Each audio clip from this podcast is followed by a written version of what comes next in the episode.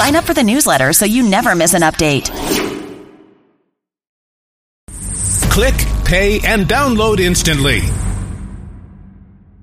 Welcome to the podcast.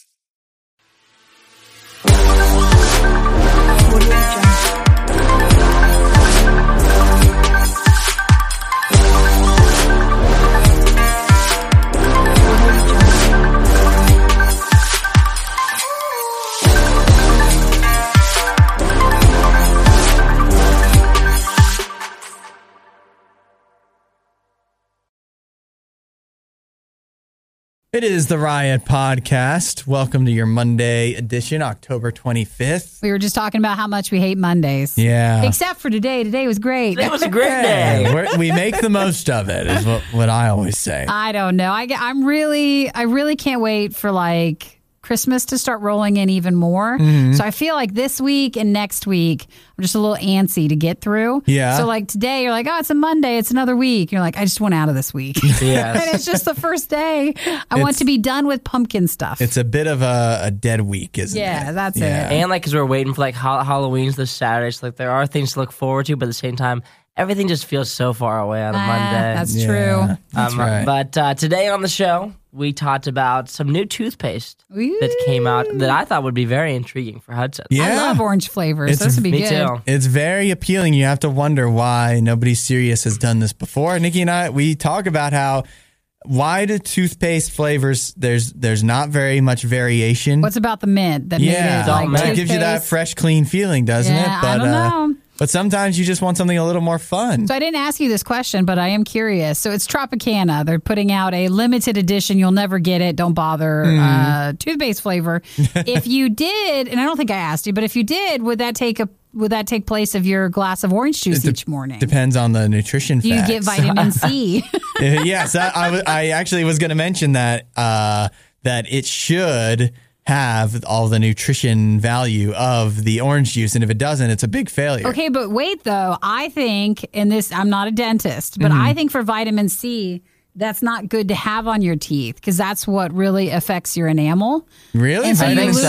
it- Isn't like a- like I it's know orange is super acidic. acidy. Yeah, Yeah, so if that's what I was thinking. The acid. So if anything's too acidic, you shouldn't have it. Like you should drink it with a straw. Mm-hmm. Uh, so with this, don't brush your teeth directly, Well- they took that part out. I imagine that if you've ever had vitamin C tablets, you know this that they could easily recreate the flavor without the uh, Oh, without yeah. the uh, so you could easily make toothpaste right that would taste like orange juice and that's probably what they've done. Yeah. is just recreate the flavor without any of the properties of orange juice well, if you're a daily orange juice drinker, though, you should use a straw, Hudson. You want to watch your teeth.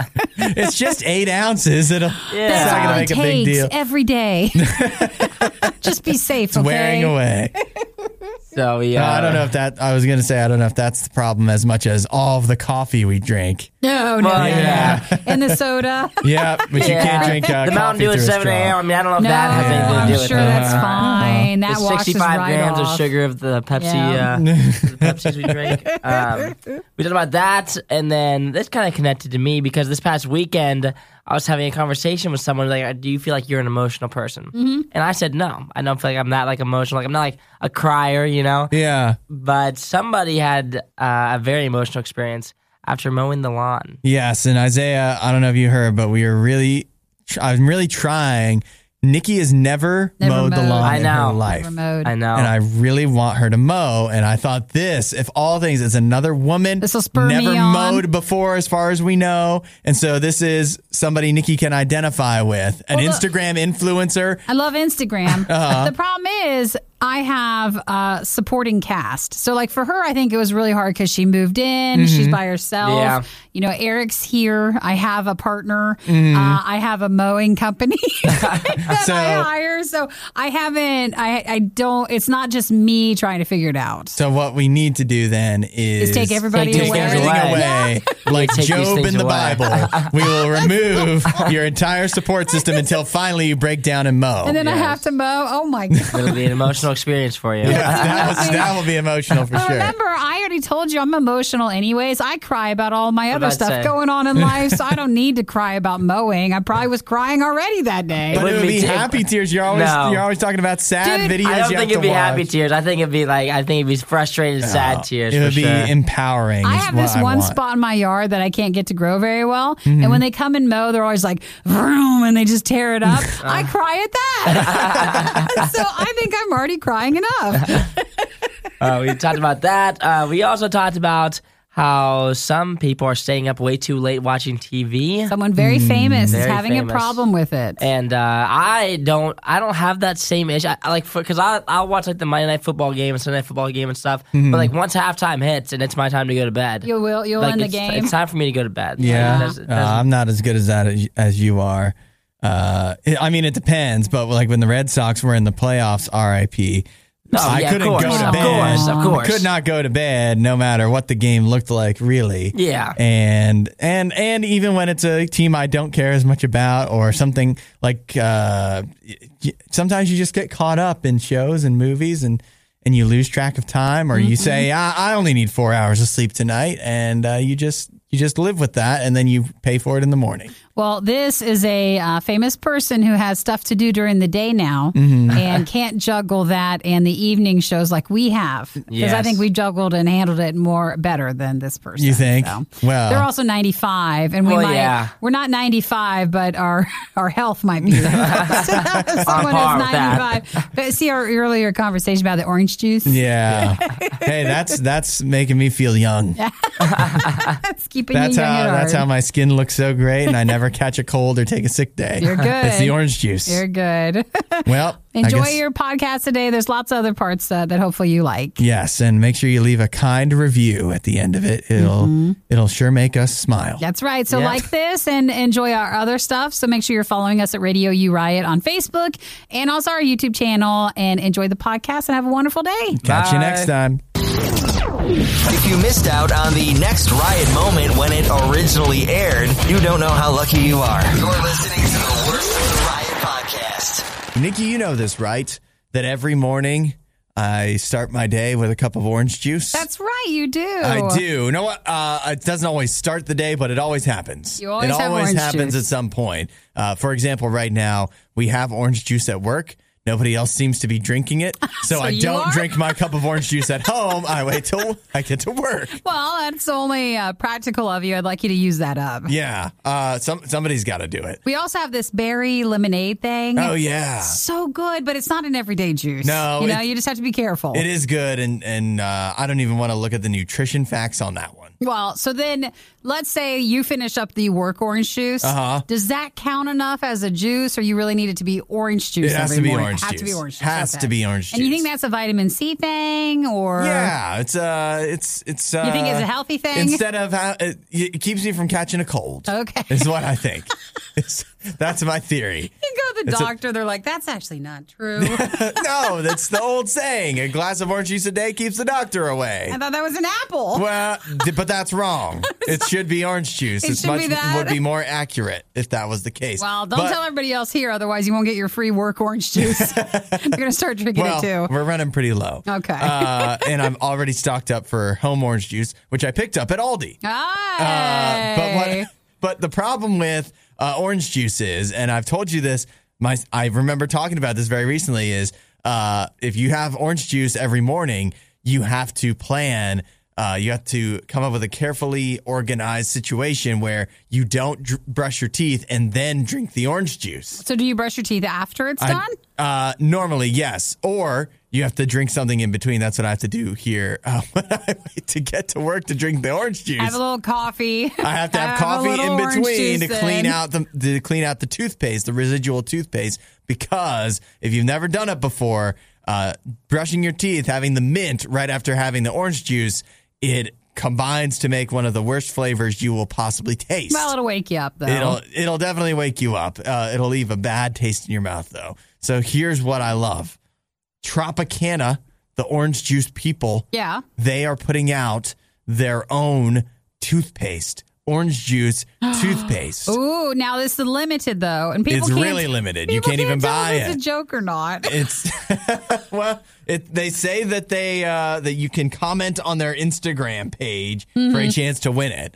which is not very official. Yeah, It that does sound still- like they're just they made a picture of it and they're trying to get into the news based off of that. So it, it seems like is it like a toothpaste day on uh, November first or something? National Brush Day. Yeah, maybe that's not just extending to toothpaste, toothbrushing, but just brushing in general. It is what be. it sounds like. So November 1st is National Brush Day, and they're launching a limited edition, which means you can't buy it. You can only win it somewhere through their social media. Yep. Uh, Tropicana toothpaste. Uh, so that's what they're talking about. I mean, the the Instagram page is verified. It seems real, but Oh, I'm not questioning that. I'm just questioning like they have one tube, Well, and that's the only thing you get on. a chance to win. Yeah, yeah, but if somebody said it could just as easily be a f- totally fake post Mm-hmm. where they say National Brush Day is coming up, so we've made orange juice toothpaste.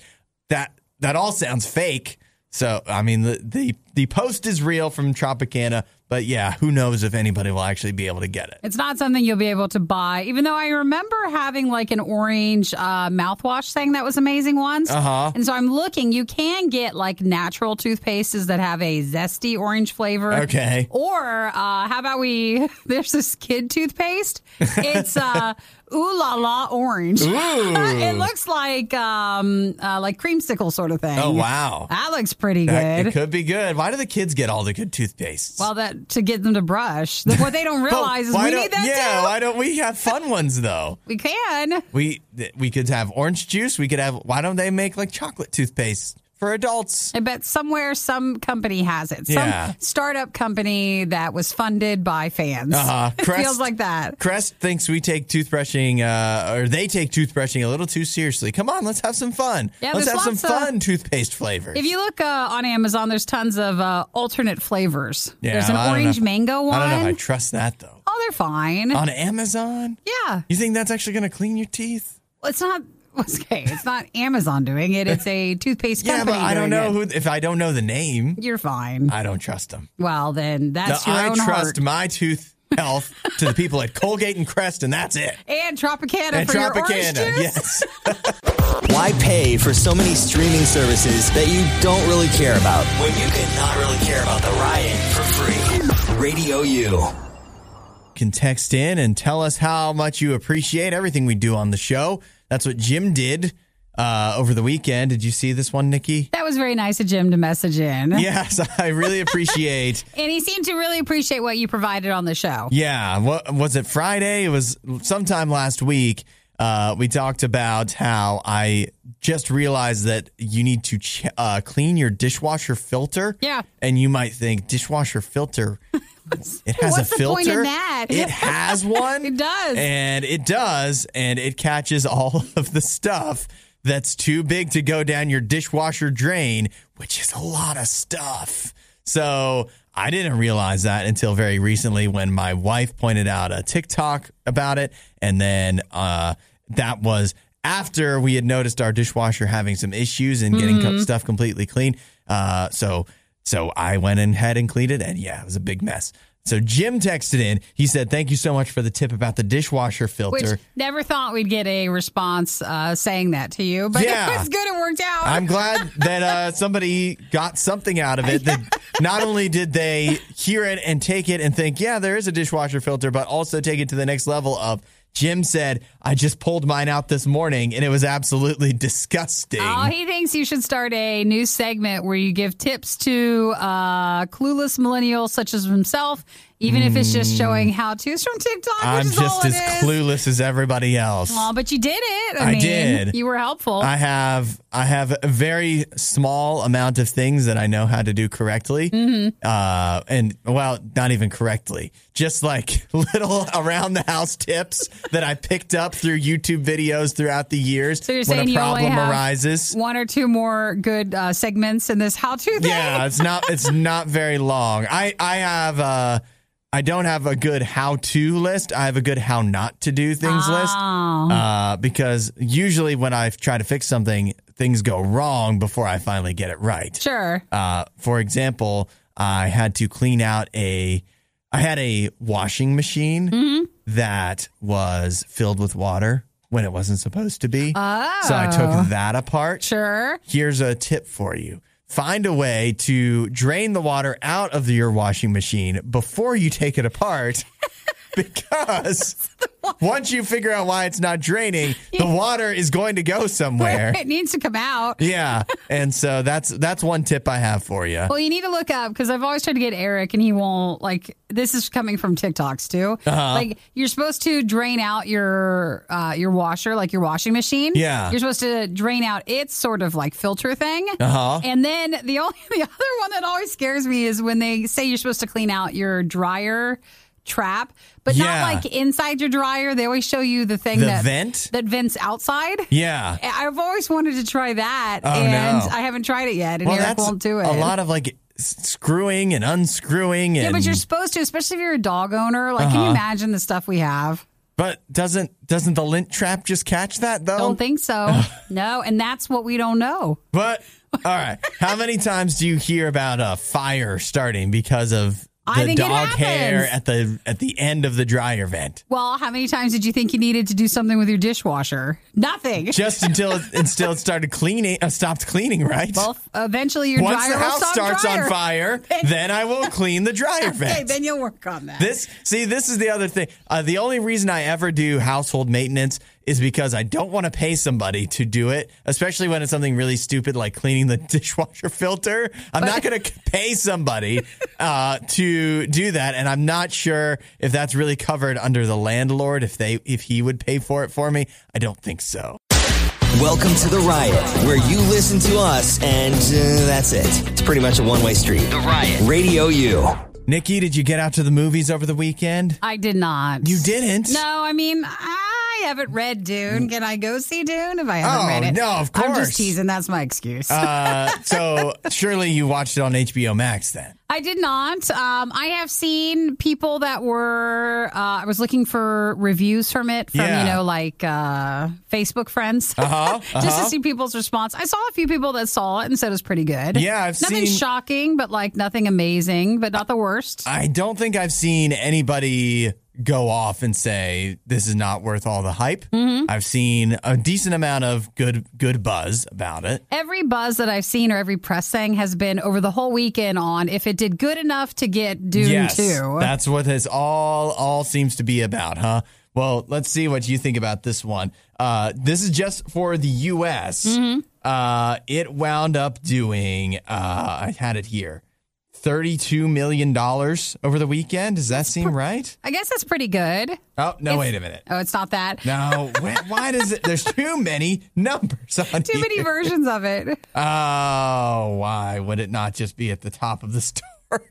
You don't I think know it was about 40 some million. Oh, 40 million. Of course, it's right at the top. I Forty skipped point that. one million. Yes. For the box office. So that's all right, isn't it? That's just US. good. That says uh, I don't have the domestic numbers in front of me. Big surprise Mm. because I'm not prepared. But uh, they, I saw them before, and the international numbers are pretty good too. Yeah. So I think, uh, and given the way they were talking about it going into the weekend, I think they're feeling like it's good enough to get a sequel. Well, it's hard because I think you said this one time when uh, maybe when Bond came out, Mm-hmm. where we're used to, especially because there hasn't been still an amazing amount of movies out. Like it's better now than it was, Mm-hmm. but for a while there, if something did come out, they were like telling you to expect for 70, 80 million. Yeah. You know, like a really and the big Marvel opening. movies would open to hundreds, uh, like 100 million in one weekend. I think. Mm-hmm. Like those would bring in bigger numbers, but uh, Bond and the other ones, like with Dune, that has to stand on its own, Yep. and it doesn't always bring in those big numbers. Yeah, so 40 million uh, in this current time isn't horrible, but it also isn't the best. Uh, But that does not include the HBO Max stuff. That's right. Which they weren't charging extra for, but I don't know if they count if you're a new subscriber. Yeah, to it, you know be able to watch. The I'm sure they have a way to measure it, like if it's making, you know, just the same way Netflix doesn't necessarily directly make money from people signing up to Netflix to watch Squid Game, Mm-hmm. but they still say that's worth about nine hundred million dollars to them. So there's a way for HBO Max too to say we don't know how it would directly translate to ticket sales at the theaters, but people. Wa- people watched it, so they have some way to measure that. So. Halloween Kills came in at number two. It was down 70%. Uh, no Time to Die was number three. And that's total is 120 million. Mm-hmm. And then Venom was number four. Its total, like since its release, 181 million. And Ron's Gone Wrong, which was another new release this weekend, that made 7.3. Yeah, that one. Uh, uh, did they promote that? You know, I haven't seen. I saw a lot of Dune stuff. I saw the one where it's like she's loyal, or it's like this little quick uh, promo thing. I saw that ad over and over and over again. Yeah. uh, but outside of the other stuff, I haven't seen anything. Yeah, so I don't know. I uh, I I started to accept over the weekend as much as I want to go see Dune in the theaters. I don't know if I'm going to be able to commit. Yeah, but you have HBO Max. I do have HBO Why don't you Max. see it there? because it's a theater movie. it's not. You can tell. the theater has told you that, and you've been you believe that. You can watch it at home. no, and be just you can fine. tell. I should. I really should see it in IMAX, but I never go to IMAX theaters. Listen, watch it. I'm not home. made of money. Get the theaters will hate you. Watch at home, in bed, Mm-hmm. No, on your phone. No, I will. I reject that. You hate movies, Nikki. You hate them. Laying down on if that is how you are going to treat, you hate Denis Villeneuve. I know, right? He's like, don't watch my movie that way. If you're going to watch it in bed, don't watch it at all. Yes, exactly. I and would. I'm going to pause and come back to it later. No, no, it's not. This is not a YouTube video. I might even do something else while I'm watching it. It's a it. carefully crafted theatrical experience, Wrong. and you you're treating it like it's just some guy with a camera. That's right. on YouTube. Hey, uh, walking the through guy, a dead mall. Guy who made Dune, I'm going to half listen and half watch. You might be thinking that this won't be quite as bad the second time around. Well, you'd be greatly mistaken. We're listening to the worst of the Riot podcast. Orkin is, of course, a pest control company, and every year they put out a list of the most rat infested cities. oh, gosh. No, I didn't see that. Yeah, we've got the the rankings for uh, 2021. Are you ready? I guess To see where your favorite city stacks up against the rest? Fingers crossed, right? Yeah, let's do the top five. Is our area included? it is. Uh, we are on the list. I'll let you know where. Coming up, Okay. uh, first, number five, San Francisco. Not surprised. Yeah, uh, that you might think they might be higher. Uh, number four, That's a good call there. Washington D.C. It's not a commentary on political stuff either. yeah, these are actual, actual rats. rats in the yeah, area. not you know members of Congress or anything. uh, three, New York City. I could see that. I Yeah. thought that would be number one. yeah, right. They have the. I feel like New York has the reputation of being number one. It is, and that's the one where, uh, you know, when all those bad storms went through not too long Oh, ago. yeah. Then you heard about the bloated rats, the rats Washing up on the beach in New Jersey. they float away, Yeah. and then they come back, and it's just it's a lot. Yep. Uh, so yeah, New York is like, hey, everybody, remember we're not the rattiest city. Only number three. Yeah. Uh, number two is Los Angeles, Mm-hmm. and number one, Chicago. Hey, that's also a They commentary there. for the seventh consecutive year, Chicago is number one. what makes it the worst? Because I would think they think have that the most rats. Well, like, what's the factors? Because I mean, Chicago gets so hit by the cold. I would think Hmm. They would die out, or they must have such a high population. Like, what makes a city? Is it because it's not cleaned up enough? What Yeah, makes it get a lot I, of rats? I uh, I kind of wish I had some better answers for you. Maybe the fine people at Orkin would like to consult with you and give you some tips about information. about what's going on with the rat situation. So they've said that visibility of rats and just rodents in general has increased, and they say it's because of the pandemic. Yeah. That closed a lot of restaurants where the rats were going in the first place. Yep.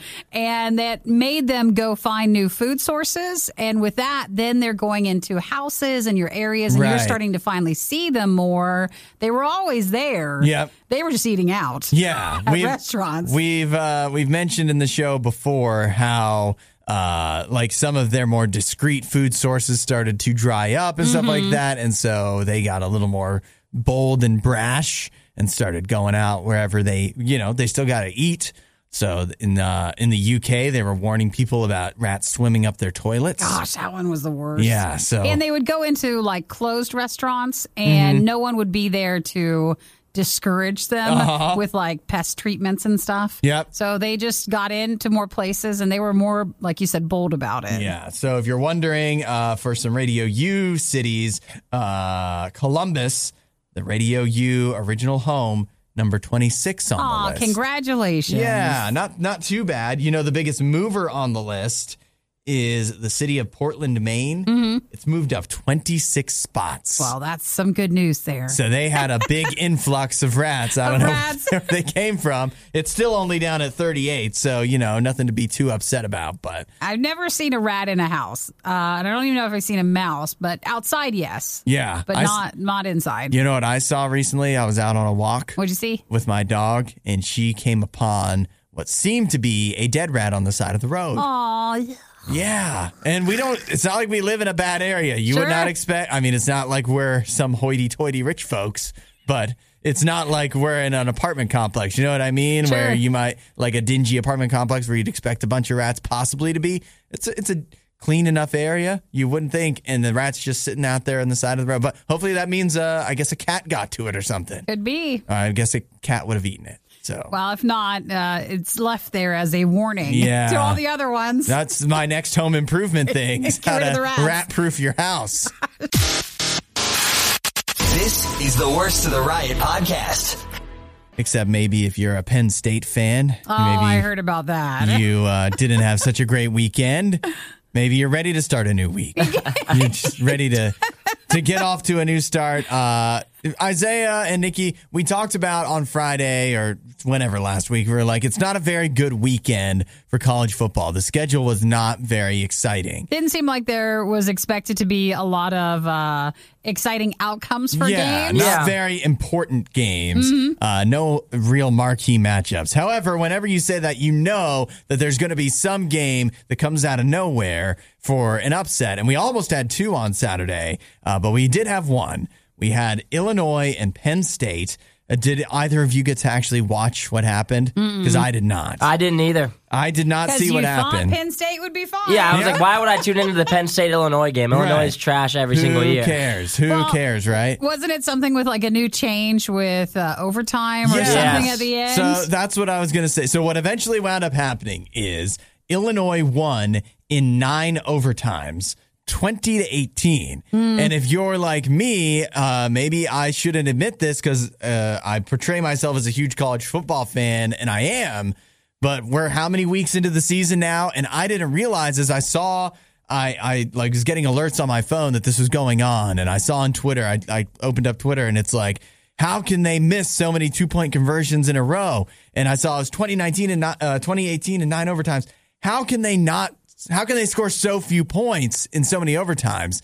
The NCAA changed the overtime rule where after two overtimes, you just go for two point conversion. You get Yep. one chance and you get, and it's a two point conversion and that's it. I didn't realize that.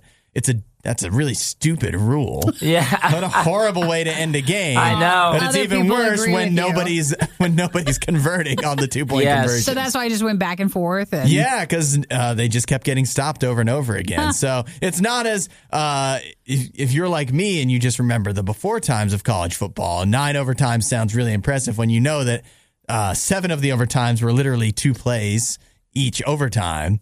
Uh, it changes things a little bit, but still crazy that uh, they were that they failed so many times. And Penn State had been doing well, so that was even more disappointing. Yes, it's Yeah. like if you're a Penn State fan this morning, like your season, I I don't mean to put you down, but your season's over. is it it's ruined? over. I mean, Well- it's, you're- you're ranked 20 now. You have no, you have zero percent chance of getting back into the college football playoff. Some might say that Penn State maybe struggled with Illinois this week because they were busy looking ahead to their game against Ohio State. Yep. Which now means a little less, but in a, for them, maybe it means even more because it's their one last shot to make something out of the season. Yeah, if, they, if they if they get to beat Ohio State next weekend, then they'll get back up into like the probably the early, like the early teens range, like up to twelve or thirteen. Yeah. But yeah, that was the biggest upset this weekend. There were two other games that I think actually mattered, uh, and that was Oklahoma State. They were ranked eight. They got beat by Iowa State. on Saturday. That was a big game because Oklahoma State is now ranked 15. And then the other one that people are kind of talking about but not really talking about is uh, Cincinnati beat one in five Navy Mm-hmm. by one touchdown, which Ah. typically wouldn't be a big deal because they won. But if you're Cincinnati, you have to dominate every single week, or else Yeah. you're not going to make it. And so, if they're going to beat bad teams in close games, like Oklahoma struggled with Kansas this weekend, but it doesn't matter because they're Oklahoma. If they win, they win. But for They- Cincinnati, you have to dominate, or you're not going to make it. And at the end of the season, if you're undefeated and you don't get in, this You is know, why because you didn't dominate the bad would- teams. I don't want to hear you complain. Agree with you, except everybody else looks so bad. I like Even Isaiah like, is like, that's just how it is, That's, guys. just, it's how it is, Hey. you know. It's it's if you're Cincinnati, you have to dominate. And at the end of the season, if you don't dominate these bad teams, you're not going to get in. I'm You telling you, that's what? how it is. For Cincinnati, and I guess this goes for Oklahoma too, because they're both undefeated. Uh, At a certain point, every team looks crappy. Yep. Unfortunately for Cincinnati and Oklahoma, when they've looked crappy, they've still wound up winning. Yes. Which you can't say for Ohio State, Alabama, just any of these other teams that have all lost. So, so they might still be around no matter how bad they look. But man, that Oklahoma game, I did watch that one once I saw that Kansas was starting to make a game of it. Terrible And team. I was so I know, and I was so hoping they would win. Yeah, I- I was don't too. like Oklahoma, and and uh, I don't know if you saw the play, but for Oklahoma, what saved the game for them was they were uh, going for it on fourth down. yeah, I saw Their this. running back gets stopped, and as he's falling down, the quarterback comes up behind him and like steals the ball from him. And, And gets the first ahead. down. and apparently that's legal. It was one of the craziest plays I've ever seen. I It don't know insane. why, if that's allowed, which it was because they said it was a legal from him. play.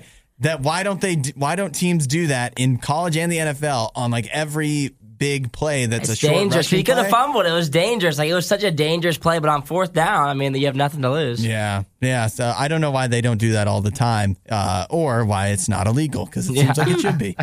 So yeah, we, we- it was a good, uh, good weekend, a better weekend than we Than you thought bargained for, Yes, for absolutely. sure. And it all got capped off with the Packers winning on Aw, Sunday. you had a good time with that one. Yeah, it was fun. We had a good time, didn't we, guys? It was a great weekend. now we can uh, move on and. What's Monday Night Football? Oh, Saints and Seahawks. Nobody wants to watch Nobody. that. Means we have time to watch Dune tonight. Everything you love about the riot, plus a handy dandy fast forward option. This is the worst of the riot podcast. It's time to talk about one of our favorite subjects, the British royal family. Even though we're not a subject. I get yes, they're the subjects, but they have subjects. Well, this one's interesting because coming off the weekend, what do we all do on the weekend? Watch a lot of football. And we stay up late, Yep. usually. Oh, you're right. So for the Queen, they're saying that, and th- this article makes me wonder if it's just to promote one of the shows. they say that she's watching, but I don't know. We're not there, so we don't know.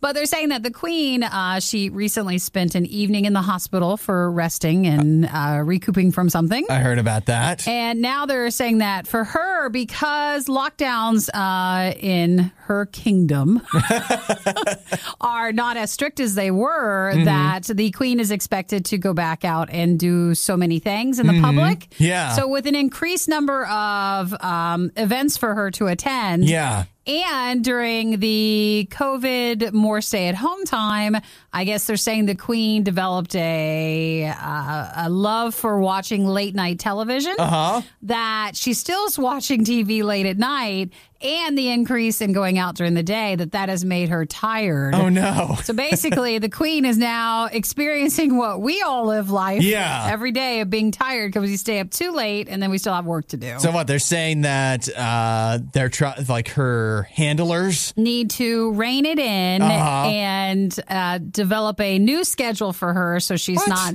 late night TV watching. I reject this. you don't think it's? I reject. Isn't she super, super, super old? She's So, like, 95. 95 years old. Why does she need to be doing events? She's 95 years old. She's been in, in the royal family, last I checked, all of her life doing these events. Give her a break. But if she doesn't, then you know, with all the other drama that the royal family has had, Uh-huh. uh, that it would show that there's like cracks in it or something. oh, she co- come out with a sta- she just needs to stop living her life for others. I- She's I think if 95. you're It's time queen- for her to take control. She's the queen. So she lays down the law. She says, I'm the queen. I'm 95 years old. I've been doing this my whole life. I don't want to go out to these to these The whatever luncheons? events. I don't, yeah, I don't need a luncheon. I just wanna I need to stay TV. up and watch TV. Well- Somebody else can go to the luncheon. We got all kinds of we got prime ministers and duchesses and whatever. They can they can take care of that. I see what you're saying there. I just don't know if that's how they're going to be running things because they want her to stop, including they say there's this uh, BBC show. This is the one where it's like, why? Lie, a line of duty. It's a cop show. Okay. Uh, that she's very into. I feel like I've heard people talk about that and tell me I should watch it. Well, it seems And I definitely uh, haven't. Now, if you and the Queen have the Yeah. same TV likes, this could be it. So they say that because she's back to business for her daytime stuff, that she cannot stay up late and watch TV anymore. Well, uh, I I'm I'm with the queen on this one. Let her do what she wants. She's 95 years old. She's done enough. Well, hey, listen. What's more important? Going to a luncheon, But then I think they politics stuff, or watching Line of Duty? Well, okay, you're right. And I understand if this was anybody else's like 95 year old grandmother. Yeah. But then at that point, they would start be saying like she shouldn't be queen anymore, that it could be just to someone else now, the next person. Well, what? what they they're not. They can't kill her. no, she still stays alive, but she's just not the queen. Why? She's the queen until she's dead. I think you She can just pass doesn't have to do stuff. Okay. She's the queen. She decides. Why is she letting other people tell her what to do? Guys, it's just late night TV. That's it. she's just watching Yes, too much TV. just let her watch TV. You know what? How about this? She's the queen. Maybe everybody else needs to schedule around her if she wants to stay up late. If you're looking for hot takes on the day's most important news stories, uh, you're in the wrong place. You're listening to The Riot on Radio U. A conversation has come up here in the studio because Nikki is, for some reason, getting tempted to buy doggy clothes. Well, uh, the the seasons have changed, and I Yes. feel depending on which part of Radio U audience you're at, uh, Uh-huh. it's getting colder. Yeah. and I am being pushed on Facebook a lot of Amazon ads for doggy clothing. so you're just going to let Facebook brainwash you Yeah, into buying doggy clothes. I would too. I would too. well, I'm trying to find my dog Rolo has like an Adidas, a knockoff uh, Adidog. Uh, sweatshirt, but I can't find where it is. And I think he's out of my three dogs. He's the one I will usually put like a sweatshirt on. Uh-huh. Uh, but I Well, need what is he? Not a fur or something? Yeah, I usually shave him. You shave him? I don't. The groomer does. I tell them to. He usually has to get shaved like closer. Uh-huh. So out of all my dogs, I think he'd be the one who'd get cold. He's the coldest of all Yeah. the Why three, don't so you it just makes not sense. shave him then? Uh, well, That's not really how it works. have you heard of the word matting? he doesn't like his hairbrush. Oh, he'll yeah. actually make do. He'll do better with something on him, like a sweatshirt. Oh, I see. and I it's see. cute, Hudson. I, I just I the have cute to. factor is what really takes it over the top. It you know? honestly So is. you're gonna you're gonna come in over the top, Isaiah, and also defend the dog Well. I, I've dressed up Jim since the day I got him. Yeah, when he I wears first, jerseys, doesn't I had I had an orange hoodie for Jim before I even had gotten him. I put him in it the first day that I got him. He was like five pounds because I wanted him to get used to clothing when he was like first a puppy. Mm-hmm. Because now I put him in a jersey every Saturday, every Sunday. He has an Ohio State jersey and a Browns jersey, and he's perfectly fine in it because when he was a child, just a little boy, I uh, made Not him used to wearing child, clothes. but a doggy child. do Well, you know, he's my child. Yes. How do you know he even is an Ohio State and Cleveland Browns fan? Well, because I'm his dad, so that's how it works. yeah, my dad cheers for way different teams than I do. Well, my, my Well, son that's- is 'Cause loyal my to dad me. is wrong, my, you my, are. my son is loyal to me. What can I say? That's your own family problem, Hudson. yes. you need to deal with that with your dad on your own. I don't I don't like the idea of dogs having to wear clothes. It's so And- cute. And uh, what if they're actually cold? What they have fur. It's so. They are naturally You have a equipped beard. in a way Does your that face ever get cold? Yes. Uh, I never put clothes on my face. If that's what you're asking. Well, now we have another idea. so oh, that's a scarf, isn't it? I never wear scarves. Okay, and remember earlier how I wouldn't say that word from Crocs? I'm also never going to wear a scarf. You're never going to. That's another man rule I have. There's a few man rules. Uh, they're old school. Some might say that I'm a little I think school. you'd like a scarf. I think Oh. a scarf would fit you. Maybe I'm a possible Christmas gift, a massively- Ryan scarf. Massively anti-scarf. Okay, so that's a no. I, I'm supportive of people buying uh, the Radio U scarf and wearing it, but not me. Well, then why can't you be supportive of me trying to get another hoodie for my dog? Do you have a Radio U hoodie for the dog? we can't make those guys. Like merch is very Why not? difficult. We right have to now. draw I a bet you line that'd be somewhere, the and that's the hottest line. seller. Do you know how like you can't get chicken wings and all this stuff? You also can't get shirts and merch stuff. It's very difficult. Let, alo- let alone dog clothing. Nikki was. you were talking about Maybe I should possibly just make it. That's what I'm saying. You were talking You about sewing it. yourself uh, the dog uh, outfits. well, I, I the only issue is I I don't have a sewing machine. So I feel like you know the Uh-huh. Well, you you'll have- make your money back on that as soon as you start selling dog clothes. That's what people say. But they always think like, no, but trust me, once I get down the line a little bit, this will all come back. It'll be You worth could it. It's never worth it. you could probably get such a good deal on a sewing machine too. I bet you they're not that expensive. I don't know how to sew though. So I How that's a whole gonna other be? hurdle. You put you put the there's a little needle thing. It goes up and down, and you just put the piece of fabric Can fabric I glue underneath. it? Can I glue? I think duct tape might be in order. Like Oh, that'd that be a, could a good nice. fallback plan. I think I could glue. Eric has this really industrial, like uh, you you put the glue on and then you spray it, and it's Uh-huh. like super old. Ooh. Something tells me Eric might know how to sew. I bet he does. Yeah. He wouldn't use a machine though. He'd just get out like a, an actual needle. Well, I let's have a, a discussion on like if if I made dog clothes. If anybody thinks that there might be a like it could be a Nikki's boutique. Uh, Oh. a uh, like would you guys want to buy any? There's a there's a nice farmers market type thing in my town every Saturday morning. Yeah.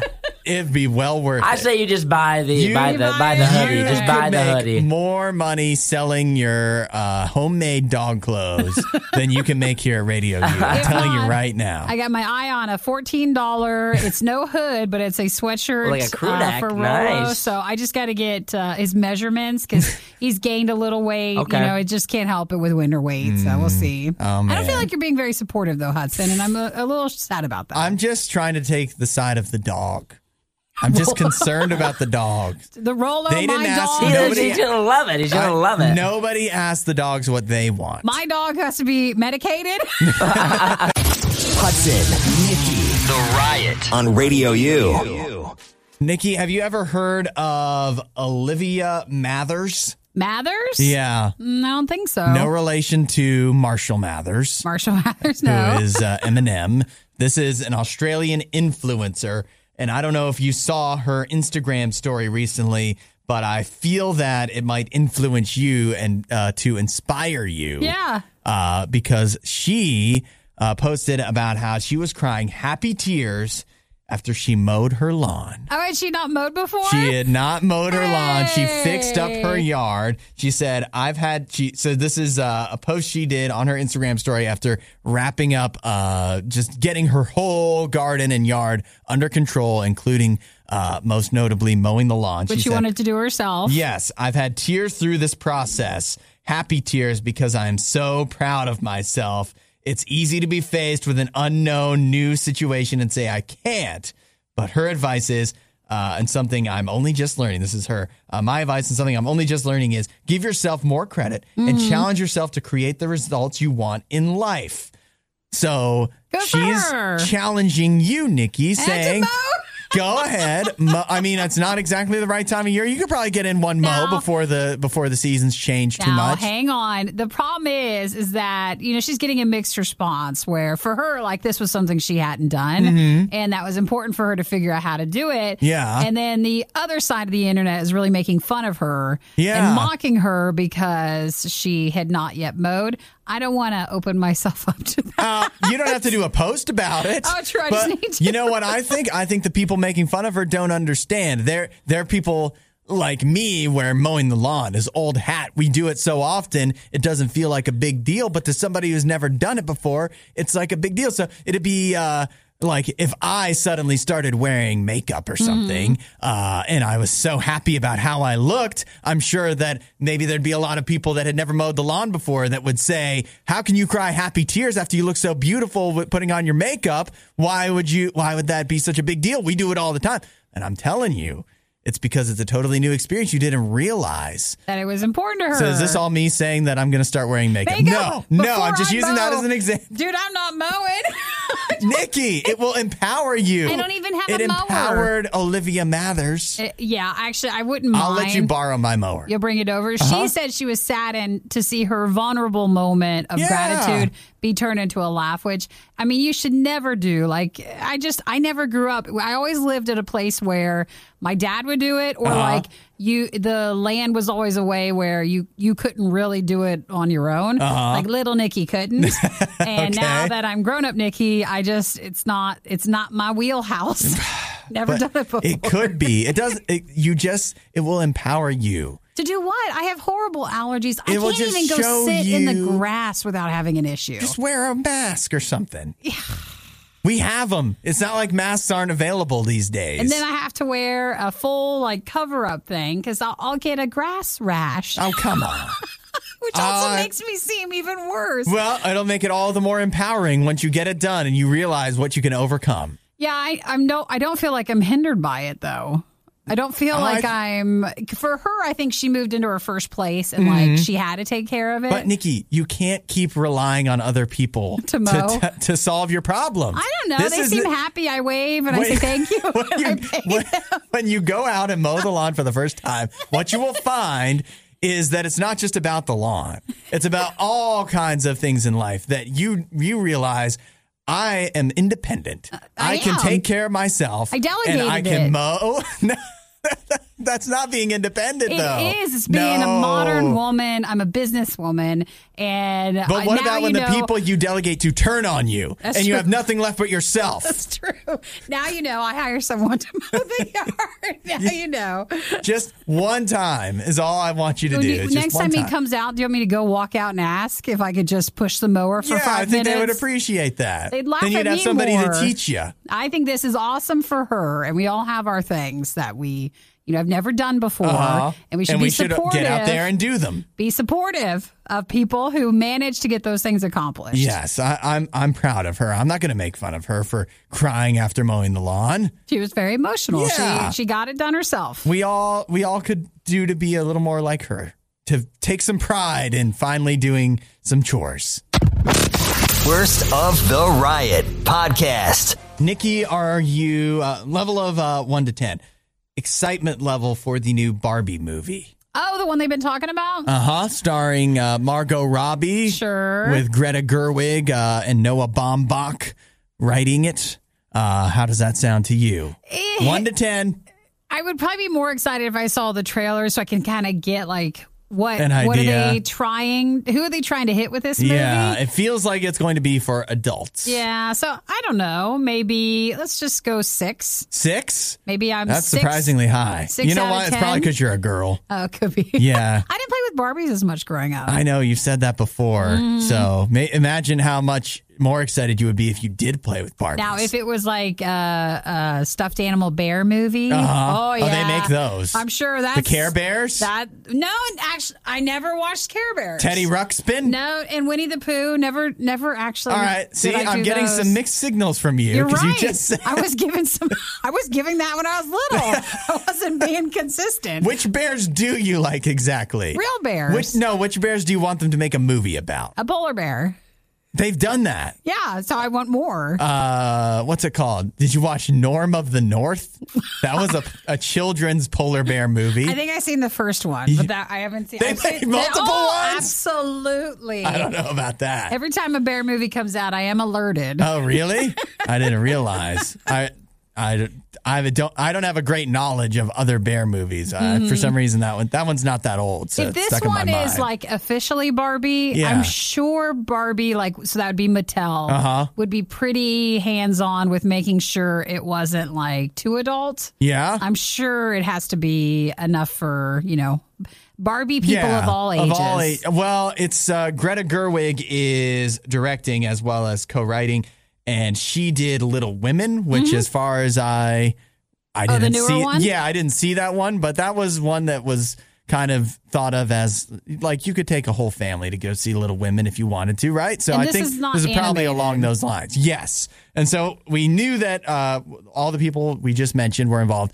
But now we're finding out who will likely be playing Ken in the movie. So maybe this will make your excitement level go up a few notches. Okay. It should be, but not definitely confirmed, but likely will be Ryan Gosling. Oh yeah, that's a great choice. Yeah, I think isn't that's it? a very very good choice. That's that's the first thing I've heard that's got me more interested in the movie. Mm-hmm. I like Ryan Gosling. You've seen him in the in the Nice Guys. Did you see that movie? I did not. I heard good things good though. That's a good. It's on HBO Max. Now, Justin said, uh, "Guys, could you forget about like how could you forget about Paddington Bear?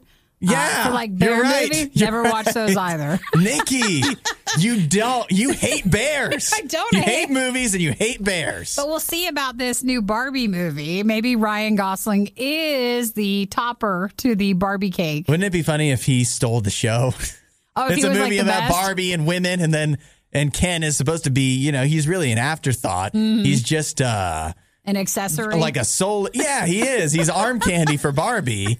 And it turns out that Ryan Gosling comes in and he and the irony would be he gets all the Oscar nominations and stuff like that. He gets and every- everything. everything else about the movie everybody hates, but uh, Ryan Gosling is the one that shines through the the, the dust. Hollywood's like, wow, we really loved your portrayal. you did a great job as Ken. Yep. Oh man, they're gonna give him a Ken spin-off movie and everything. I guess my last uh, Barbie Ken thing would have been the Toy Story stuff, but outside of that, uh, Oh not yeah, as much that's with right. Barbie. I'll tell you what. Uh, I don't have a lot of excitement for this movie, and it's not necessarily because of Barbie.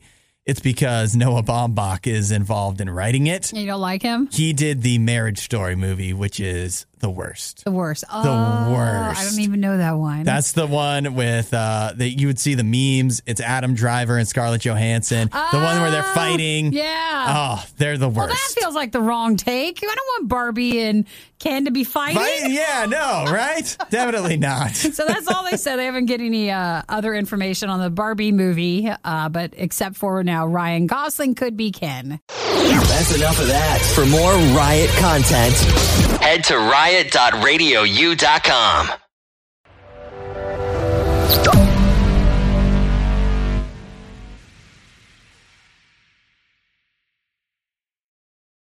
Download our app in iTunes and the Google Play Store.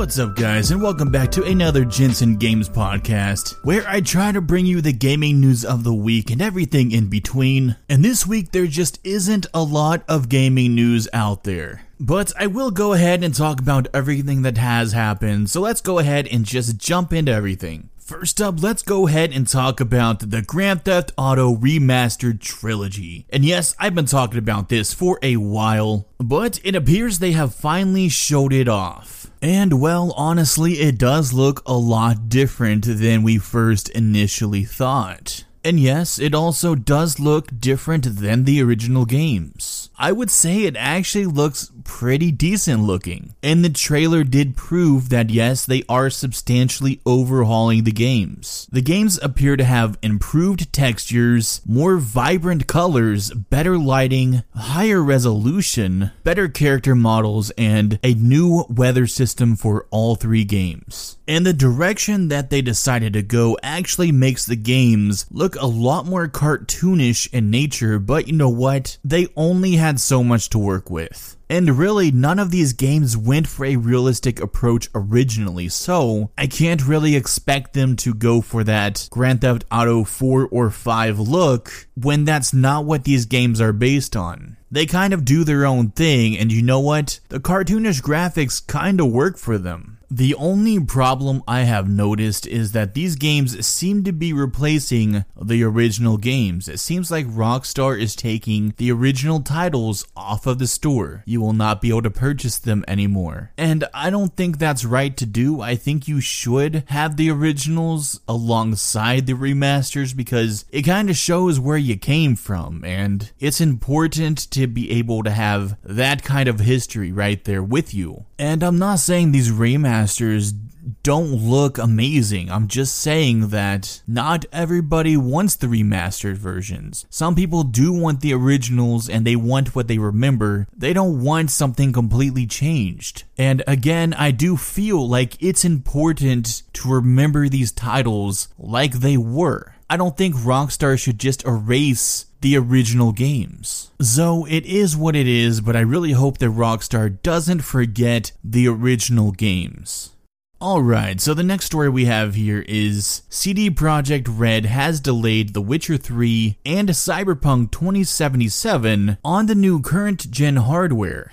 Originally, CD Projekt Red said that they would be adding next gen like features to their next gen consoles and the PC version of the game. And that pretty much includes ray tracing and a few other modifications here and there. And they actually originally had this planned out for 2021, but now it looks like it's getting pushed back to 2022. They said based on recommendations supplied by teams supervising the development of both games that they have decided to postpone their releases until 2022. They said they now plan to release next gen versions of Cyberpunk 2077 in 2022 by the end of March, and The Witcher 3's update following sometime in April to the end of June. It kind of sounds like CD Projekt Red did not want to repeat the past that they have just recently did. And hey, at this point, if they need more time, they need to take every little bit of time they need, especially for the Cyberpunk update. Because this is a company that doesn't need any more backlash than they already have out there. And I do want them to try and redeem themselves because, yeah, they were one of the best gaming companies out there before all of this Cyberpunk 2077 chaos. They also did apologize for the delay, and they said that they just want to make things right. So, yeah, it does sound like they are trying to gain back what they once had. Now, do I think Cyberpunk 2077 is ever going to live up to the hype that it created? Absolutely not. This game is just going to have issues no matter what kind of hardware it's on because there's just things fundamentally wrong with it that can't be easily fixed. But that's a story for another day.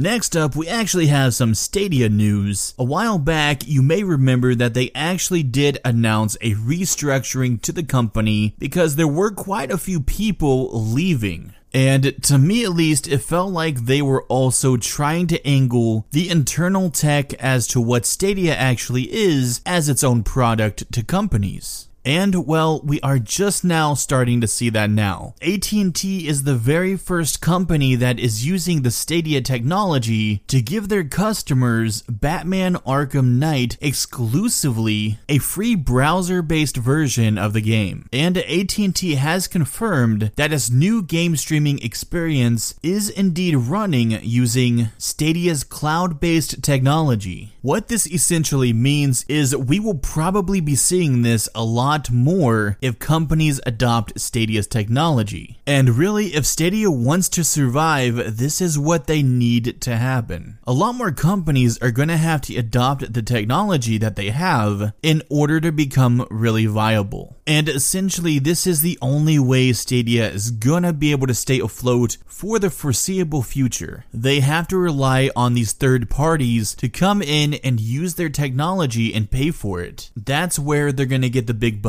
to keep Stadia open and running. And well, we can already see it with this AT&T deal. The only thing is it seems to be AT&T has said that Arkham Knight only streams up to 1080p and 60 frames per second with their exclusive deal, which means it's the same exact performance that you would get with Stadia for free. Now, if you paid for Stadia Pro, then you would be able to go up to 4K 60 frames per second. But AT&T does not offer that option. And AT&T also said that this will only be available for a limited amount of time. So maybe they're only dipping their toe into the Stadia water just to see how it goes. And if it goes well, maybe they will do more deals like this with Stadia technology in mind. And really, it is a cool concept to just load up your browser and play a game. And well, you can already do that with Stadia, but it's nice that other companies are seeing this is a viable option and that the technology is actually good because, like I have always said, Stadia is actually a really awesome service. It was just implemented and marketed extremely poorly. If other third parties can come in and do an amazing job at actually marketing this kind of cloud based service a lot better than Google, I am all for that.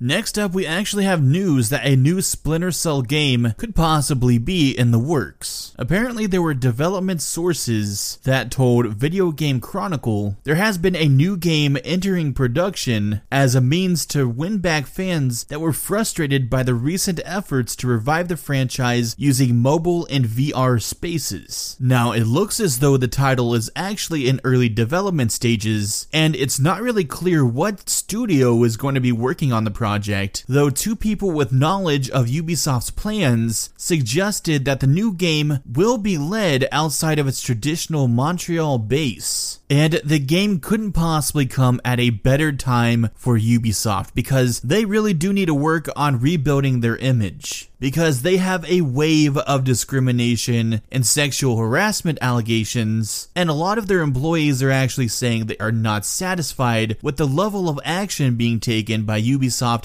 to change its culture. So they really do need a shift and a shift pretty fast. Now, I don't think they can just magically wave their Splinter Cell wand and all of these horrific things that they have done will go away. I'm not saying that at all. Discrimination and sexual harassment is a big deal. And they are going to have to do a lot of culture changing within the company if they do want to continue being a video game company. Because more and more as time passes, a lot of employees just are not going to put up with this heinous bullshit anymore. But th- that's a lot of chaos for a whole different video. Getting back on track with the Splinter Cell game we are talking about at hand, there's not a lot of other information known about the game besides that it's in early stage of development. It is known that a lot of fans do not want them to change the formula or mess with how it's going to work. They want that good old Splinter Cell vibe and they don't want Ubisoft to mess with it. So here's to hoping they keep that good old Splinter Cell formula in mind and that they can knock it out of the park with a new game.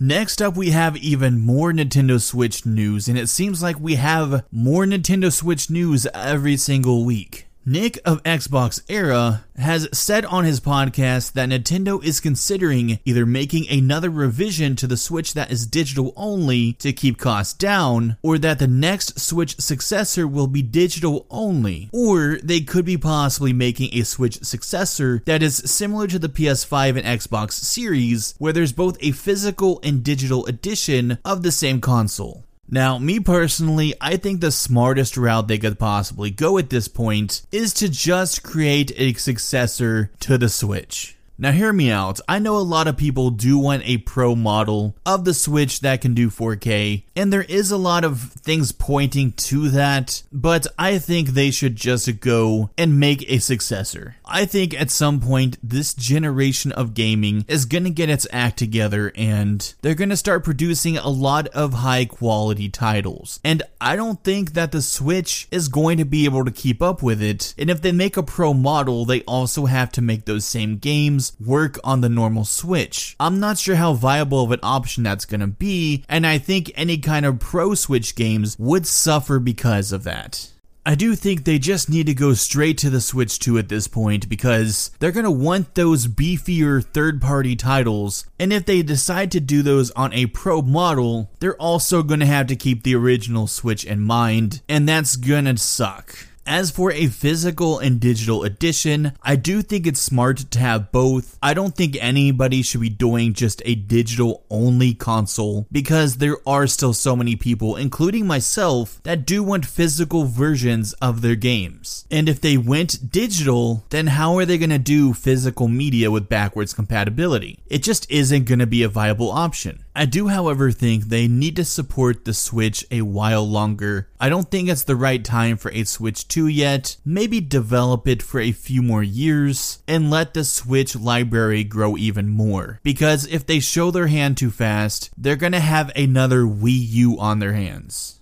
Next up, we have some news that there may be a new Killer Instinct in the works. Nick Baker, also known as Shpeshal Nick from Xbox era, said that Killer Instinct 2 is now active in development. It seems to be his latest rumor is a follow up from an earlier rumor about Killer Instinct where he suggests that the franchise is not dead and could definitely return in some kind of form. And he did say that Killer Instinct 2 is in active development. It's not just coming back, it's actually actively in development. Sadly, he also said that he did not know who was developing the game. We assume it's going to be some sort of third party studio hired by Microsoft and then it's going to be published by Xbox Game Studios, obviously. Now, there is so many different people that this game could be passed on to. The number one being for me personally would be Rare because they are the ones that created Killer Instinct in the first place. And it just makes a lot of sense to put this back in the hands of the people that made the franchise. But Rare is currently working on supporting Sea of Thieves and also developing another big game. So it's probably not going to be them. Another good developer it could possibly be is nWay. nWay are the people that made the Power Rangers Battle of the Grid game, which isn't too much Killer Instinct, but they are pretty good at a combo reliant fighting game that has the same style as Killer Instinct. And they seem good at pulling off all these fast paced fighting mechanics and moves. So it would really kind of work in Killer Instinct's favor to have these guys as the developer. If not them, then Iron Galaxy is also another good developer that could possibly take it over because they actually took over the post launch support for 2013's Killer Instinct. So if anybody could do it, it definitely could be Iron Galaxy. And I wouldn't be surprised if it was, honestly, because, like I said, they did the post launch support for the last game. Other than that, I think the only other person it could possibly be would be Arc System Works. And I think this because this is a Japanese fighting game developer that is best known for the games such as Guilty Gear X and Dragon Ball Fighter Z. So they're really good at coming up with unique styles and 3D models that have really fluid 2D animations. So I really do think this type of developer would really work well for Killer Instinct, and I can't wait to see who it is and what they come up with. Now, me personally, I'm not a big fighting game type of person. I mess around with Mortal Kombat every once in a while, but that's really the extent of my fighting games. So, we will see what happens.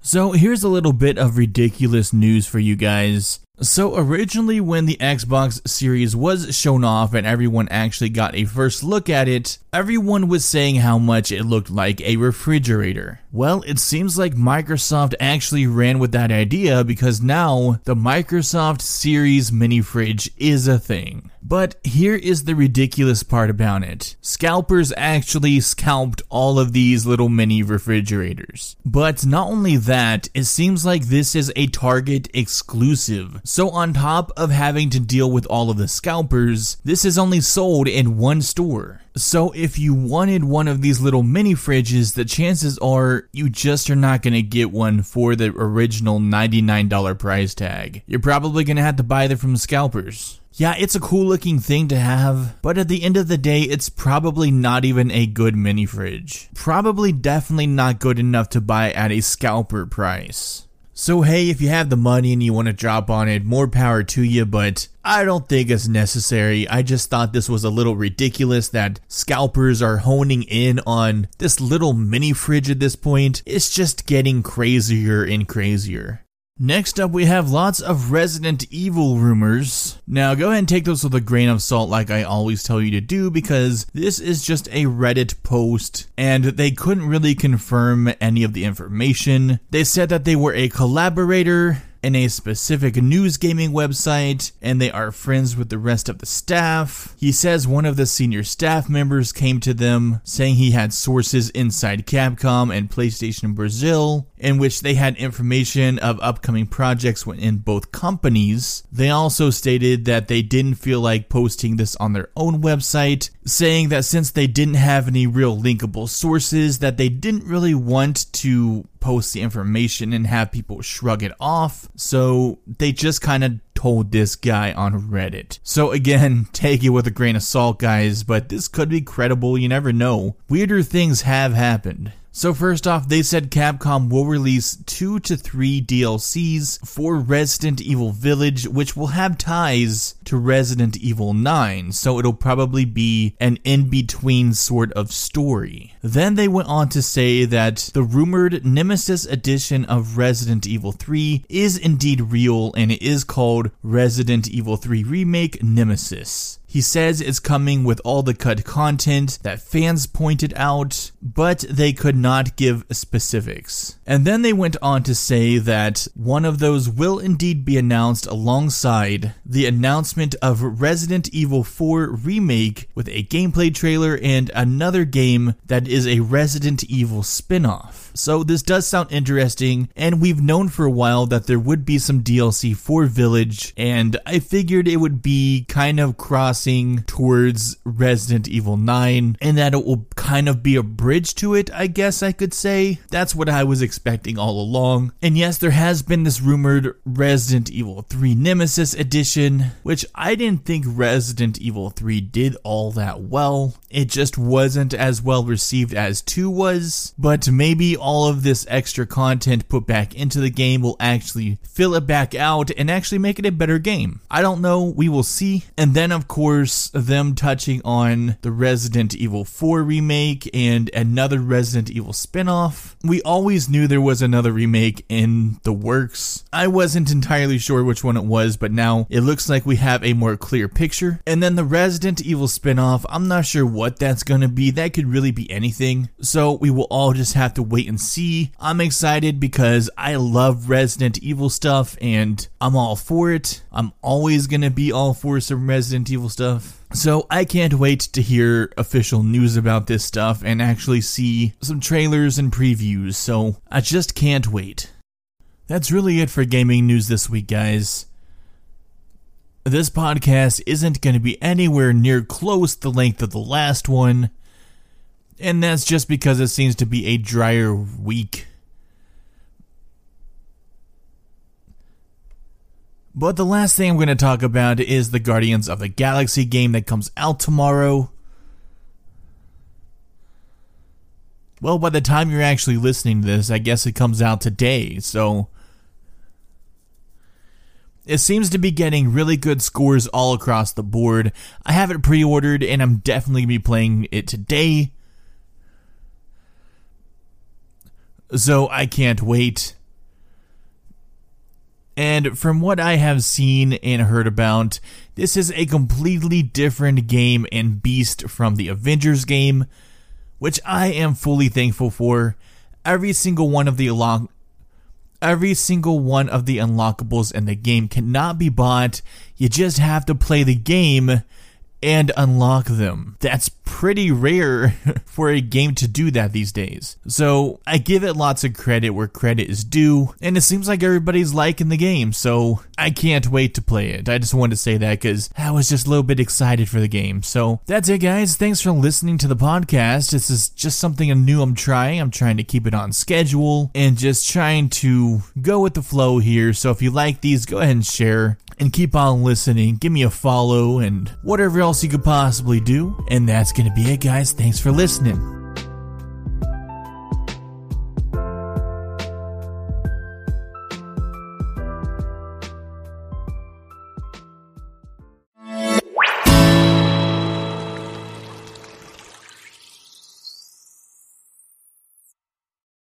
If you enjoyed today's show, please head over to iTunes, give us a rating, and leave a review.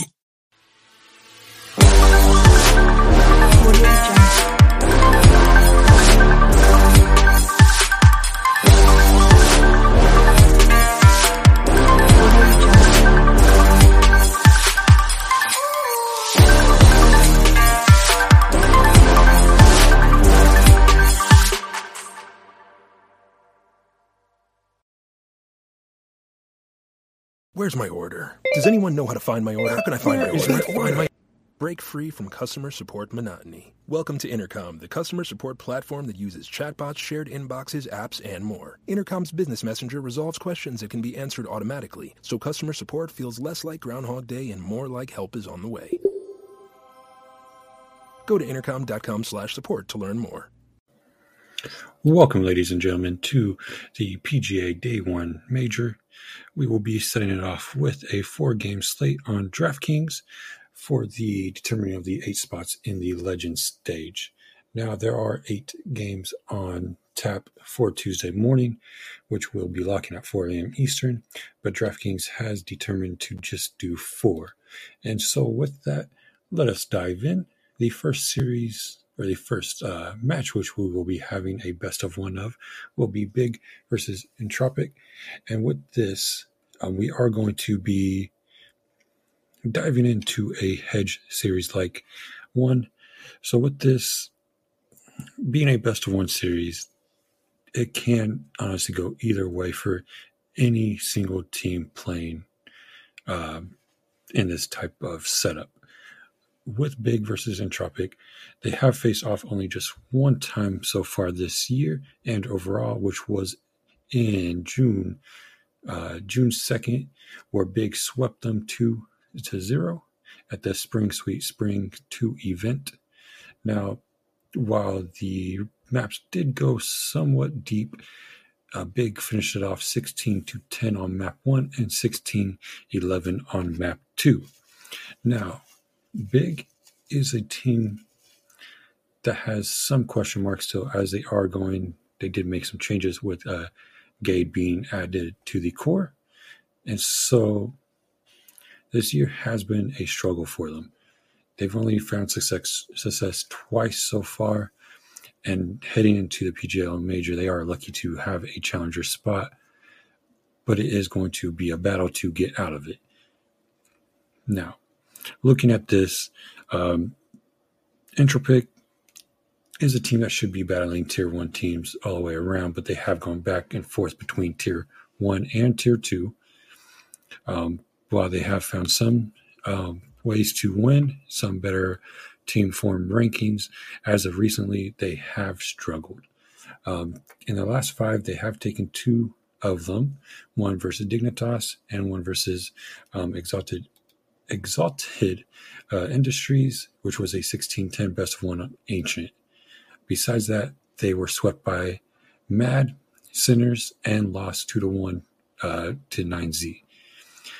When you look over at Big, their past five, um, they have lost three and tied two of them, but their last three series were of the uh, Baitway event. So it was a unique style of first to 13 rounds wins. And of the three that they played, uh, they lost one to G2, 13 and 9, and tied the other two with Furia and Nip. Now, for this, this best of one here, there's only going to be a few players that I do target. Um, when looking at the big side, tabseN is the main player. Um, he is a one holding a 1.08 player rating, and next up would be Saracen, who is at a 1.04. Um, looking at Tizian, Gay, and k1to, they won't bring any ownership, so they could make a unique play, but they haven't had the best of plays as of recently. So once prices actually do come out, since we don't have that, DraftKings has known about this slate um, for the past five days now. Um, they haven't put pricing out, so it is hard to gauge of which route to run. If you are looking at any of those three, it would be k1to over Gade and Tizian. Um, Gade does bring upside for the skills that he does have, but he just hasn't transitioned those over too big since joining the team. And when you look at Entropiq, um, Elin, Lack 1, well, Lack 1 has dropped down to a 0.99 player rating. Um, I still hold him up there with Elin and Krad. Uh, Elin and Krad would be the main two to look at from this team. Elin holds a 1.13 player rating, and Krad holds a 1.09. Um, you could also look at Forrester, who's at a 1.08 player rating. Um, he can top frag at times, but the main person in a best of one series is most likely going to fall on Elin or Krad. So that's the two most people will run to. Forrester and Lack One are other players that I would be looking at uh, when it comes to a stack of Entropiq over Big.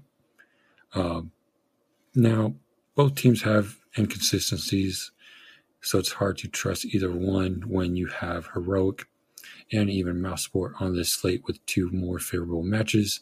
While either stack won't bring in the high ownership, there's more risk that any player can actually fail to help you get that top uh, lineup that you're looking for.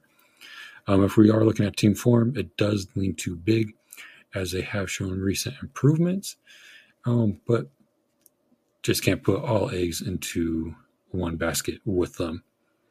Uh, map wise, which could be a little bit trickier to predict on a best of one series, I have it coming down to Mirage. Um, you might see if it's not for Mirage, you might see Nuke. Um, all the other maps, first pick like Dust 2, we could actually get that too. I don't think Entropiq will give Big the opportunity to play on the map of their choosing though. So I see that one getting banned, and we're getting either Mirage or uh, Nuke for this series. And so with that, let's move on to the next one, which will be the Movistar Riders versus Renegades. Um, Movistar Riders do come into this as the uh, favorable option. Um, Renegades, they're actually coming off a pretty uh, hot streak with this as they have won their last five. Uh, two or three of those have been sweeps. Um, they're not against any big teams. I mean, it, you can make a debate for order when it comes down to tier two teams, but Renegades have been looking or have been facing off with looking for uh, org. They faced them three out of their last five times. Took all three, obviously, um, but there's not much more from that. Their recent opponents have not been anything like the Movistar Riders, and you're being put onto a big stage for the PGL, the final major of the year, um, you know, a lot will come down to it for the Movistar Riders, they actually have been facing off versus tier one teams and at IEM fall. Uh, Movistar Riders showed up and uh, proved that they are here to stay. And so, when you're looking at these two, um, team form and everything does everything, you know, pros and cons, everything ranks out to Movistar Riders easily. They're their better ranking team. They're ranked number 16 uh, currently they are the bookmark favorites. Um, their team form ranking rating is levels beyond the Renegades. Um, while the Renegades have players who are holding higher averages, it's against much uh, weaker opponents. And so you can't really put that on the same scale of what Movistar Riders have done recently. Uh, now, for the Movistar Riders, as they are the favorites of negative or not negative of 210, um, they have SunPayus, um, upcoming player who is showing just how well he is and has officially played on land at IEM Fall, where he put up uh, some pretty good numbers. He is currently holding a 1.18 player rating, and many people will be running and focusing on him when it comes to the, the stack for the uh, Movistar Riders. Um, next up, uh, following him is mopoz, who is sitting at a 1.11 player rating. And then you have Alex, who is sitting at 1.09. Uh, most people will, will look at those three to stack together. Um, my favorite, though, is going to be uh, Death Z, who, while he does hold a 1.02 player rate and a best of one format type of playing style, it's actually going to favor him. Um, while it is less room uh, for errors, it is better f- for him to actually add and stack up all the stats, kills, assists um, together. Um, and so if the momentum gets carried right from the start for Movistar Riders, Death Z could actually benefit pretty well.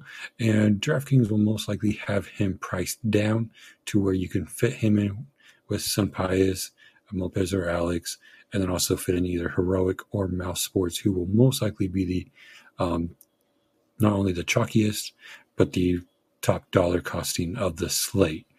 Um, so that will be the side that you will want to look at. SunPayus, Lopez, Alex, uh, two of those three, and then stacking them with Death Z. Um, and then you'll be able to fit in elsewhere two man one one offs uh, with heroic or with uh, mouse and we'll be talking about them shortly um, if you do play renegades and you trust what they can do versus tier two teams and translate that to versus a tier one style team um, Ince and aliStair will be the main two that you want to focus on. Ince holds a 1.39 player rating. aliStair holds a 1.29 player rating. You could also look at Mata or even Hatz. Um, sico's up there too. Um, no matter what, though, that is going to be a riskier stack um, to run in here on this type of slate. Um, being a best one, though, it could easily pay off if they come out hot and the momentum just sides with them all the way through. Um, but with this, I'm most likely going to have more exposure to Movistar Riders, um, just as the upside with SunPayus and stacking them with another teammate is just going to pay off a lot better than it would um, for renegades who can get stumped right away off uh, the map. So transitioning into maps, um, I have this coming down to Nuke being the map choice. Um, Ancient will most likely get thrown out. Um, you have Overpass, which will most likely get um, banned by the Renegades. And then for Inferno, the Renegades actually have a five map winning streak on that, and that is their first pick. While um, Movistar Riders do have a pretty good win rate of 80% um, of the past uh, three months on that map, also it's still you don't want to give you know your opponent the chance to play, play on a map which they are very familiar with. Dust 2 will most likely get banned right away. Mirage is another one where Renegades do have some success, and you just don't want to play to that. So I do have it coming down to Nuke. Um, other than that, I mean, Vertigo maybe, but that would just not fare well for Renegades. Um, don't want that one out of here also. So yeah, so Nuke was most likely the map that it will come down to. Um, now, Movistar Riders do have a lot more exposure to it, but Renegades do have a pattern of picking it also as a first map pick. Um, so maybe it just gets left there at the end. But like I said, predicting maps uh, for best of one series just aren't the easiest um, to do. So, moving on to where all the ownership should land, it is going to be Heroic versus Tyloo. Um, Tyloo, I don't want to say that he have no chance, um, since it is a best of one, but Heroic is a very scary team, and with the Hunden drama completely closed and behind them, um, and with uh, the new coach of Civ I know I'm butchering that name completely wrong. Um, as a stand-in for their major, um, for the PGA PGL major, um, Heroic could be very dangerous. Um, to start this off, um, Heroic is a 550 favorites, uh, which is not a shocker. Um, they will most likely make it a clean run to get out of the challenger stage and onto the legend. Um, but looking at their opponents first, Lu, who are a team that plays mainly um, tier two opponents. Besides, when it comes to bigger events, um, they are on a seven match win streak. They've swept their last four opponents NKT, Checkmate, and ViCi twice. Um, and on top of that, they have also swept Wings Up and Born in the East, also um, in that seven streak. So there is some momentum carrying with them, and they will have something to prove um, in this. Now, they are ranked number 64 and going up to, against the fifth ranked best team, Heroic. Um, the cards are stacked against them. Um, and this will be a pretty big challenge uh, for them. So, looking at Heroic, we know what they can do. Um, they are coming off of three straight sweeps now OG, Dignitas, Poggers, um, after they were swept twice on land um, versus Big and OG um, in their past five.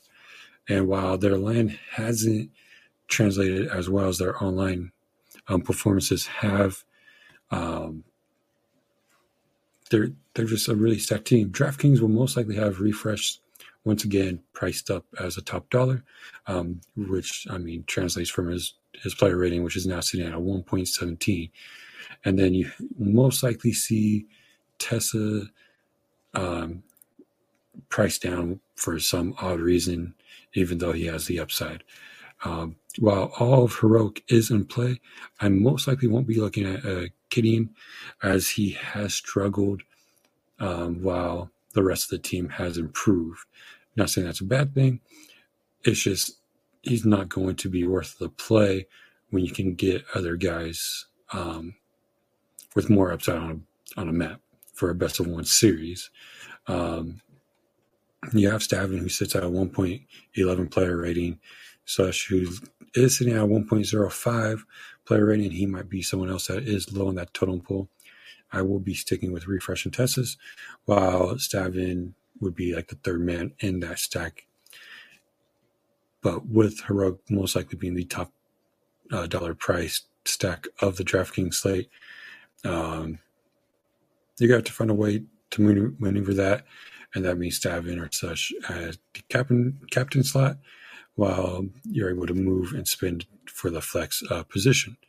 And so, looking at the Tyloo slide, uh, their their player ratings are amazing. You have Summer who sits at a 1.23, Attacker at 1.20, uh, DANK1NG at 1.18. Then you have somebody in Slowly who both sit at 1.10. Um, if this their momentum carries over and they get lucky versus heroic, um, you're most likely going to want to have Summer or Attacker in that stack with either Slowly and somebody. Um, now, obviously, that going that route, that stack will be cheap, and then you can fit in a mouse with them, um, or Movistar Riders, um, or you can even do a two-one stack uh, with Summer and somebody, or slowly with like a TeSeS or a stavn, um, or even refrezh if the salary uh, permits it. And so while I don't think Tyloo has a chance to win it, I do think they can keep it close. Um, they do only average about 9.7 rounds, uh, one when they lose. But Heroic can get a little bit lazy or have a slow start, which could push this close to the 30 map uh, or 30 rounds for the map. And transit or tran- transitioning from that to the map decision, I have it down to Inferno or Overpass. Um, Nuke is going to be banned. Dust 2 will be banned. Uh, Vertigo, Tyloo has found success on there, so that most likely will be banned. We could see Ancient if these guys just go back and forth with Overpass and Inferno. Both of those maps are close.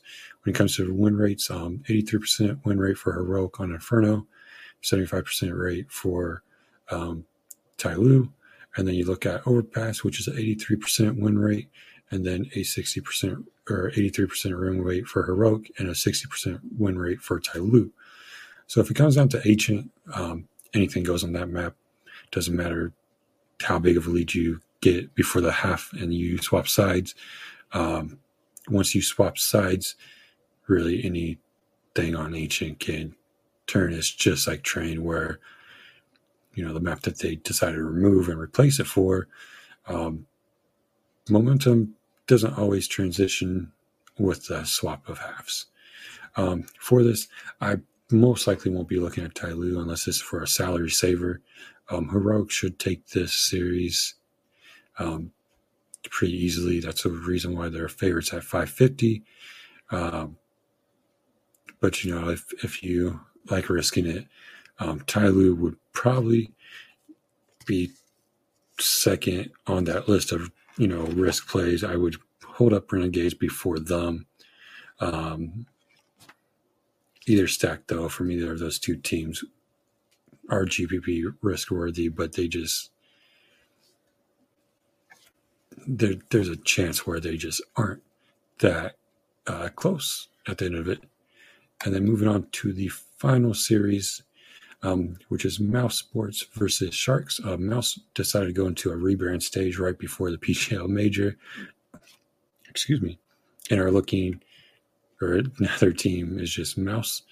Um, and so with this, they will be the second highest owned stack, most likely on this slate. They will come in under owned, um, under the ownership of Heroic, and that could be the route where you want to uh, head. Uh, Mouse is sitting at 475 favorites, and Sharks are, um, honestly have no chance. Uh, they got into the challenger stage, and they will most likely be the first team uh, sent home. Um, so let's uh, dive into how quick this can can be. Uh, Sharks are ranked 58. Uh, Mouse is sitting at a world ranking of 15. Um, team form and everything just leans to uh, Mouse by a few, uh, couple different levels. Um, and while Sharks have gone up and down the past two weeks in their form ranking, Mouse has looked pretty consistent. Um, they have won three of their last five series. Um, three of those series did come on land. Best of one at IEM Fall, where uh, Mouse did get sent home. Uh, they lost to G2 10 to 16, beat uh, Fun Plus Phoenix, um, and then lost to Big in a OT or a yeah, not an OT tiebreaker series four to two. And then they did sweep 9Z and K23 back to back. And so uh, top players here will be Frozen and ropz. Frozen holds a 1.19, a 1.19 player rating, right? ropz holds a 1.15. Bymas is sitting at a 1.11. And honestly, the change to coming to Mouse has benefited him a lot. He is a young player, but he has shown that he can take over a map and he could be the the play for the mouse stack that um, holds less ownership. Uh, most people will run to ropz and then run to frozen, and if you do make Bymas your main focal point of the uh, the stack as captain, uh, ownership will be low, even though that they should be a chalky uh, stack. There is acoR who is sitting at 1.01, and then Dexter who sits at 0.98 while Dexter is always uh, pretty cheap on a slate, um, his play hasn't translated as well as it did a few months ago. And so I will be looking at him as a fade. acoR, if you're making multiple lineups, you could sprinkle him a little bit, but I would stick with Bymas, ropz, and Frozen as the main three uh, for a mouse deck. Um, if you're looking at sharks who should not be anywhere on your radar, anything like that, um, Sevi, and I'm going to butcher this name, Lucaozy, um, would be the main two that you want to look at while looking at uh, Panic. Uh, Sevi holds a 1.18 player rating, while Lucaozy holds a 1.15 player rating, and Pack holds a 1.09. Um, their team form and the way that they have recently played, um, and this being on land for a best of one, I just would not trust them. I would stick to Mouse. I would stick to Heroic, um, to uh, Movistar Riders, and then splitting big and uh, straight down the middle type hedging series. Other than that, Shark should not be on a GPP risk type play for you. If you are going that route, it should be uh, in between Tyloo and between Renegades. Those should be the only two teams that you risk it uh, with. Uh, Sharks I mean, you could one off Sevi and hope that he's the main beneficial uh, for kills, for assists, and for hoping that this gets drawn out to close to 30 rounds. Other than that, I just see Mouse doing something similar like heroic and making this a pretty clean uh, sweep. Um, now, Sharks can extend maps out. They do average about 11 uh, rounds in a loss, um, winning 11 rounds, uh, won in a loss. Um, but that's against a lot of tier two teams. While Mouse isn't the best of tier one, um, it's like a free, uh, free square for them. And so going into the maps of this series, I have it coming down to Mirage. Uh, both teams have found a success. Uh, Sharks have do have a four map winning streak, which usually any other team wouldn't let be. But if you look anywhere else, I mean, you might get Inferno, but it's most likely going to come down to Mirage or um, Inferno uh, for the map chosen, and Mouse should be able to just run away with it. And so, um, try and make sure I did not miss any other maps that may come down. Uh, both teams ban overpass first. Uh, Mouse picks Nuke, which will most likely get banned by Sharks. Uh, Sharks pick Vertigo, which uh, Mouse will most likely take care of and ban that. And so, Mirage or Inferno, most likely the two maps that we see them uh, decide between. And then with that, that is all of the series taken care of. Um, when it comes to stack wise, my order and prioritizing will be heroic, movies, probably heroic, mouse, Movistar Riders. Um, I'll most likely lean more Entropiq over big, um, stacking wise. And then for GPPs, if going the multiple route, it would be heroic, mouse, movie star writers, renegades, and then Tyloo. Uh, those five out of the eight teams. Um, when it really gets deep into, you're making 20 plus lineups, you know, uh, or entering the big GPP on DraftKings, which I believe is a total max of 52 lineups for this slate. Um, while we, like I mentioned, we do not have pricing, Heroic and Mouse will most likely be top dollar. Um, on the slate, Movistar Riders will most likely be in the middle, while we see big price up a little bit higher than them. And then Entropiq, and then Renegades will most likely be right below Movistar Riders are mixed in with them, with Tyloo and Sharks being very cheap, but risky um, all the way around uh, for those three teams. And so for that, uh, we are about to head out. Remember, this is the PGL uh, major day one slate for the challenger stage, where teams battle out for the final eight spots in the legend stage, and that's where things will get serious. We have four games um, on DraftKings, which will be locking at 3 or 7 a.m. Eastern Time on Tuesday morning. So make sure to listen to the podcast, get the article once we do have it up uh, tomorrow, and then uh, reserve your lineups and just hit the subscribe button and be prepared for more CSGO DFS content. Thank you.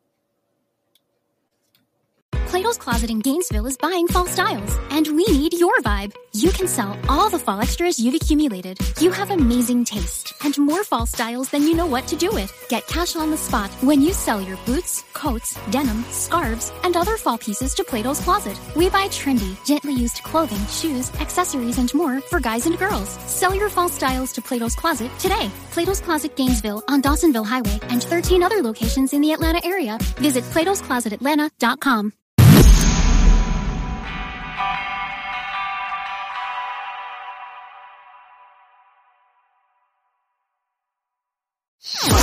enjoyed this episode, please leave us a review on iTunes.